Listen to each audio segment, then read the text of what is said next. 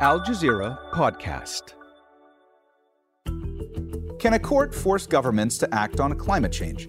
A group of young activists is suing dozens of governments in Europe and beyond.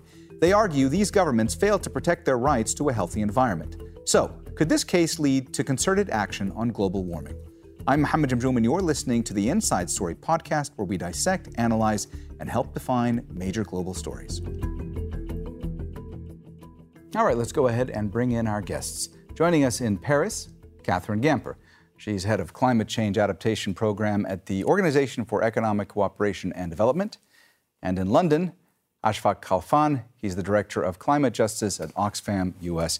A warm welcome to you both, and thanks so much for joining us today on Inside Story. Ashfaq, let me start with you today. This is a landmark case. It's the largest ever climate case to be heard by the European Court of Human Rights. From your vantage point, how significant is it? It's it's it is very significant. It's the first case um, before the European Court of Human Rights on climate change, and it is the uh, first and so far only that targets 32 different countries that are members of the uh, Council of Europe that set up the court. So it raises a whole number of very interesting um, and broad um, legal questions, and also uh, because it's against so many countries, if the court rules for the plaintiff, it could have a pretty significant impact on the world as a whole. And Ashfaq, uh, you mentioned that this raises some pretty interesting legal points going forward. Uh, what are some of those that you consider to be the more interesting legal arguments being made in this case? Sure. The, the most um, the most challenging one uh, legally is that um, the the the people the, the, the children who brought the com- uh, well, they, they were children that brought the complaint were are, are making claims against 32 different countries for their separate actions that are having an impact on them. Normally the court uh, when it rules it normally rules on uh, impacts on uh, that a state has on people within its direct control. Um, and so the issue of climate change shows how to properly respect human rights. The you know the court cannot um, simply hold that rights stop at borders because emissions don't stop at borders. Impacts happen externally as well. Catherine, and I so saw you. Re- rules, go, go ahead, Ashfaq. Go Sorry. So if the court, court rules correctly, it will hold all these countries liable because all of them are causing the impact that is affecting the plaintiffs.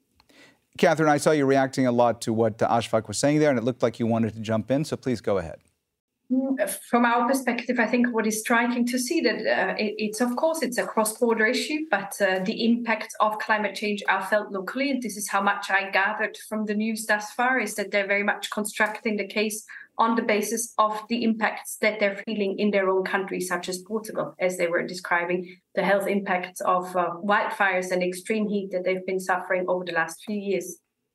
Uh, Catherine, let me also ask you about the fact that this summer was the hottest on record. Uh, this case is arguing that young people, in particular, uh, face a future of hardship because countries are simply not doing enough to combat climate change. Uh, from your vantage point, are the countries that are named in this lawsuit, based on what you've seen, actually preparing to face the effects of climate change? Very slowly so. So I and each time, unfortunately, it takes an extreme event to get a little bit of, of a progress in terms of legislation, in terms of actual investment of adapting to climate change. It's nowhere near as much as we would have to do in order to keep the levels uh, of, of, of lives and the levels of suffering that we're having today, to keep that constant in the future. There's a large amount of investment that is needed. And what climate uh, uh, researchers and experts argue all the time that it's a fraction of the costs that you need to actually adapt to climate change now.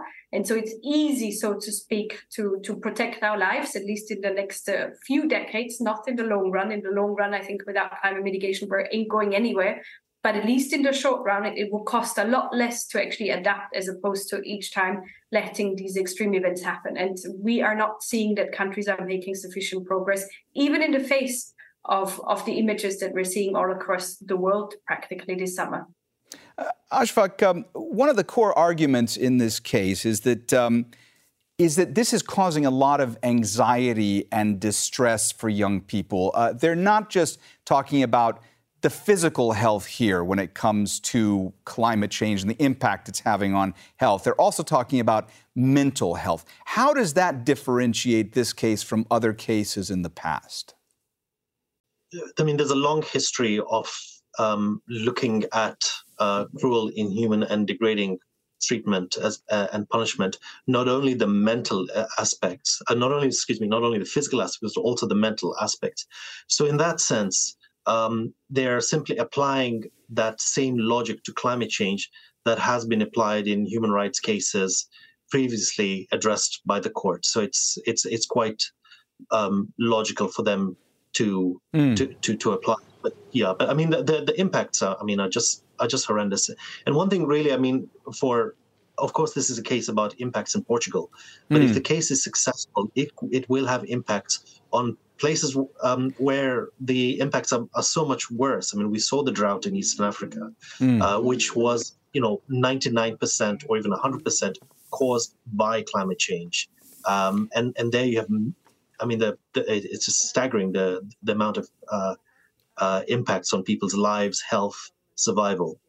Uh, Ashfaq, you mentioned uh, that the youth who brought this case, uh, you know, they come from areas in Portugal that have been ravaged by wildfires and, and heat waves. Um, they filed this case three years after a series of forest fires in 2017 killed dozens of people. They say they are suffering from severe anxiety because of all this. Uh, they say that they are representing an entire generation. Um, this really puts into stark relief how existential this issue is for them. And I want to ask you if you think that this is the kind of case that has the potential to connect with the public more because of that. I, I think you know I think that that is actually one of the reasons why this um, the, the the people who brought this case you know did so. It it, it really brings out that element of um, on the lack of fairness towards the younger generations, the lack of intergenerational justice. The people making these decisions are really not the people who are mostly going to be affected by it. It's it, it's the um, the younger generations and the future generations because we we are we're headed towards uh, a world of three degrees warming. Um, by by 2100 and some of the plaintiffs who, who brought in some of the youngest ones would, would, still be alive and would face that and you know and well smell it and taste it Catherine, we know that the occurrence of extreme wildfires is growing uh, with unprecedented damages in so many countries uh, around the world. And, and this case is, is highlighting that to a certain degree. I, I want to talk to you about some of the research that you've done uh, when it comes to the growing occurrences of wildfires, how that is impacting communities, how much damage is being caused as a result. Yes, thanks for that question. It's uh, it's in fact, wildfires is an issue that we've observed across all all different uh, biomes in the world. You've had wildfires in Indonesia that uh, in that are indirect consequences, so the longer term consequences of respiratory diseases killed above 100,000 uh, people, an estimated 100,000 people. And while in OECD countries, so in richer countries, you may not hear so much about uh, about lives lost in, in proportionate terms. You still see some some some victims that actually lose their lives, but nevertheless, I think the indirect impacts in terms of health are virtually the same. The wildfires in Canada this year, for example, put all of Northern America in the US, including all of New York City, under an alert of, uh, of uh, air quality. And we will only see the results exposed of, of how, how much respiratory um, uh, distress we suffered and how much uh, in excess uh, fatality rates we can observe in, in that very instant. But the consequences, they trickle down uh, ginormously. Not the very direct impacts are suffered by the community, for very obvious reasons in terms of their own personal assets, but also in terms of their sources of income when you think about timber. But then they trickle through the entire economy, as we've seen in, in, in Portugal or also in Canada, where, where you see percentage drops in GDP outputs in the very years where these extreme events happen. For example, the bushfires or the the, uh, the 2018 campfires in, in California, they produced the damages that we estimate at around 20 billion US dollars, which is completely unheard of for ex- extreme events of wildfires. We, these are numbers we've heard before when we talk about extreme flood events, uh, uh, similar to what we've seen recently, but never for wildfires. And I think take pick your your, your climate related extreme event or even the slower onset ones the droughts they mm. cause a tremendous amount of economic damage and obviously hardship as we've just heard uh, especially in in mm. the southern hemisphere Catherine, if we could just take another step back for a moment, um, I'm curious to know your thoughts on if you believe that countries, uh, if their policies and if their practices are actually evolving in the face of this increased risk from wildfires. I mean, are we seeing countries actually scale up? Because oftentimes, when these disasters occur, it looks as though countries are being more reactive and had not really been proactive in trying to combat this in a different way. Oh, absolutely. And the dynamics are unfortunately still the same old. I've been working on this topic now for the better half of the last two decades, and unfortunately, the dynamics are still the same. So if you look at spending, or take just pick pick again uh, one example, pick wildfires and pick uh, the spending, uh, expend public expenditure for wildfire suppression in the last uh, 40 years. If you look into the United States, for example, or Portugal, you see that spending has increased like 20 fold for suppressing wildfires, which correlates uh, perfectly well with the sizes of wildfires and the frequency that we're seeing.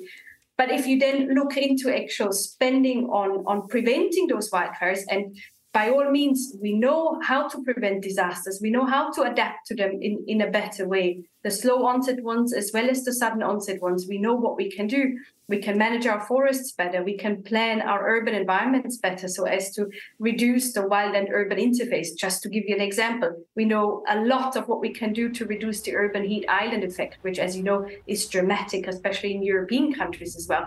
And yet we don't do any of that. We always wait until a, a, an extreme event happens and this is where we then put the money whether this is efficiently spent, no, not at all. We can even show the benefits of uh, the cost benefit ratios of such measures, introducing them early mm. and then comparing them to what would happen exposed. And yet, what we're achieving is, is very little traction. But what countries are doing, I don't know if, if you've pointed to that already, but in the climate targets that we're discussing here on, on mm. mitigation, more and more introducing adaptation, more stringent adaptation targets as well. That's that I would interpret as a step in, in the right direction, but it's very, very slow progress. Uh, Ashfaq, I, I want to ask you your thoughts on some of the key arguments on both sides of this case. First, I want to ask you about uh, an argument from the plaintiff side. One of the key accusations from the plaintiffs is that the fundamental human rights of people are being infringed upon because the countries in question have failed to adequately reduce human caused warming. How strong of a legal argument is that from your perspective? Um, it's a it's it's a strong argument because they can show a direct line between the failures of these governments to uh, reduce uh, emissions and the impacts on their lives of course the lives of, of, of many others that's the the climate science is is has become so clear that that's um, it, it, just cannot be questioned mm. um, i think the challenge of and maybe you're coming to this government side would be well you know we should pass it's for governments to decide the types of policies that should mm. be adopted to to to to address that um, the thing is, though, I mean, the governments are, are, are not do I mean they can they there's a whole range of measures different policy measures they could be taking to reduce emissions. Um, uh, there's no is there's not necessarily one uh, one uh, single uh, way to get there. There are different ways to get there but they're not getting to the result. We are we are headed to a world of uh, temperature uh, warming of about 2.7 degrees. Mm. governments have said that their target is is 1.5 and that by the way is not is actually not a target set in based on human rights standards. We are seeing vast violations of people's human rights food housing shelter on the current warming which is about 1.1 1.2 degrees. So you know one the governments are, are, are not setting the right target. They're setting 1.5 to 2 which is itself insufficient and they're not even meeting that. They, they their own plans if you read them, show that they are insufficient. So yeah, they're they're not, they're not meeting those targets, and re- really, governments should be doing should be doing all that's in their power. I mean, mm. that's the standard they held. Are they doing all that that's in their power to prevent the harm to human rights? And look at any any government's actions. They're not doing that. They're not mobilizing the millions that are ne- the, the billions that are needed to shift us to renewable energy. They are not insulating homes. They're mm. not switching from gas to heat pumps. You know, they're not. Um, you know, they're not putting taxes on private jet, private jets, SUVs, a whole a whole range of things. I mean, it's it's it's really um, uh, th- their policies are almost based on magical reality that mm. somehow will encourage renewable energy. We will put in some uh, inadequate carbon pricing and and offsets, and that will resolve the problem. I mean, it just won't. And any serious scientist, any serious policymaker will tell will will, mm. will, will show measures are insufficient and and and, and are really half measures. Ashfaq, let me get back to you in just a minute with regards to the arguments that are being made by European government lawyers. But first, let me go to Catherine because I did see Catherine reacting to some of what you were saying. It looked to me like you wanted to add to the point that Ashfaq was making, so please go ahead. Perhaps just to add that uh, yes, it, it's true. Uh, the the stringency of measures that are currently taken could perhaps uh, be quite a bit stronger. And uh, I think if you look at at uh, sort of uh, multilateralism in that space, is also taking a hit because they are such hard fought negotiations, and countries are better, very heterogeneous in their positions. But we are making progress. I mean, especially in highly developed countries, emissions have been going down. And I think what we're also trying to tell our countries as we support them in, in their policy making progress is that we need to tell the good stories and the opportunities that lie behind uh, engaging in, in, in fighting climate change. And, and as much as I work on adaptation and as much as my duty is uh, to put the, the impacts to the fore and find measures of how we can adapt and protect our communities from these impacts, mm. I think it's also important that we find positive positive stories. And uh, we, we, have been hearing a lot about uh, this year that actually contributed to reaching some of the what we call t- climate tipping points. And you will see that as our colleague just said 1.5 is actually not enough to to avoid us triggering these climate tipping points and while we can only tell ex post in any given year whether this was actually a tipping point, uh, a lot, a lot of the, what we've seen in terms of impact is pointing that it was actually a tipping point year. Mm. And we see that even with just a half degree warming, these tipping points uh, will be triggered a lot more in the future. But what we're trying to to, to tell countries, or, or what we're trying to get their thinking heads on, is really to say what are the positive tipping points in society? How can we turn the tide in in favor of transformative action in, mm-hmm. in policy making.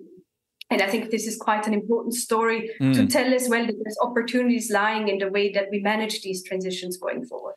Ashfaq, let me get back to you now about the arguments in this particular case. European government lawyers say that they accept the impact of climate change, but that these cases should be heard in national courts first. Uh, their argument is one based on jurisdiction. What do you say to that?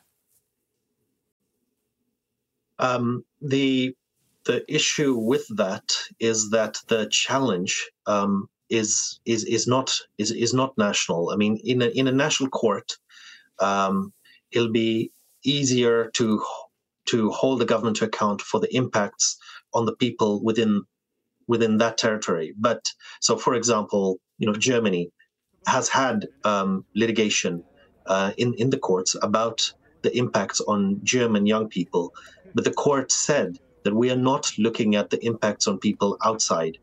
Um, and so it would be deeply problematic if German policy, for example, uh, decisions are made purely on the basis of the impacts on, on Germans, because the impacts vary between countries and the impacts are worse um, uh, in, in, in, in, in, in, in countries that are um, you know uh, more vulnerable to the impacts of of climate change. So yeah, that's that you know that that would be problematic to to to deal with these things uh, hmm. nationally mm. rather than recognize them for the transboundary um, uh, situations that they actually are. Uh, Catherine, uh, last month, a judge in the U.S. state of Montana handed a historic victory to young activists in a case involving climate change. Um, in Europe, uh, at the European Court of Human Rights, there are two more climate cases that are now pending. Um, the fact that there are these two other cases pending at the European Court of Human Rights and the fact that there was this victory in Montana, do you think that we're going to see more of these types of lawsuits being brought going forward? It certainly shows that uh, climate change is altering people's lives directly or indirectly in the form of climate anxiety, in the, in, in the form of expected um, future opportunities as well. I think this is what they're clearly showing. But we've seen these litigations as well on the adaptation side. We've seen litigations against local authorities, local responsible actors such as mayors that fail to protect people against heavy storms, against floods, and why do we see these litigations? I think it's an attempt in an environment where a lot of the policies that we're working on are not necessarily mandatory, are not necessarily policies that federal governments, central governments can mandate, but uh, they can only uh, uh, provide guidelines. In the end, a lot of authority is then at other levels of government. And in a very desperate attempt to sort of hold everyone to account and, and hold actors responsible for their doings, we see these these litigations. I think their their importance, uh, symbolically speaking, uh, should not be underestimated. And I think the more climate change will impact lives of communities around the world, the more mm. we hmm. see such litigation process uh, processes happening. Ashfaq, rulings by the European Court of Human Rights are legally binding for member states. Um, but do you see complications going forward as far as implementation if the plaintiffs were to be successful in this case? And if that ruling were to be legally binding, how easy would it be to implement? Um, well, I mean, eh, the the level of implementation of their judgments varies. Um, I, would say that most of the countries uh, in question would um, implement the the decision. They, they, they may take the time about it. Um, they um, generally the, the, the history is where where a, a ruling is very very clear. Um, it like payment of compensation, for example, that's normally just done, but where uh, it requires strong, uh, long programmatic change, sometimes that does that that, that does take uh, a while, and, and mm. some governments drag their feet on it. So, for example, Czech the Czech Republic and it's the decisions that have been uh, imposed on it on uh, non-discrimination against Roma communities. Lots of foot dragging there. There are mechanisms by which um, ministers, um, the the Council of Europe, can hold states to account for implementation. Of course, when there's a clear judgment, it makes it much easier for the governments to be held accountable by civil society.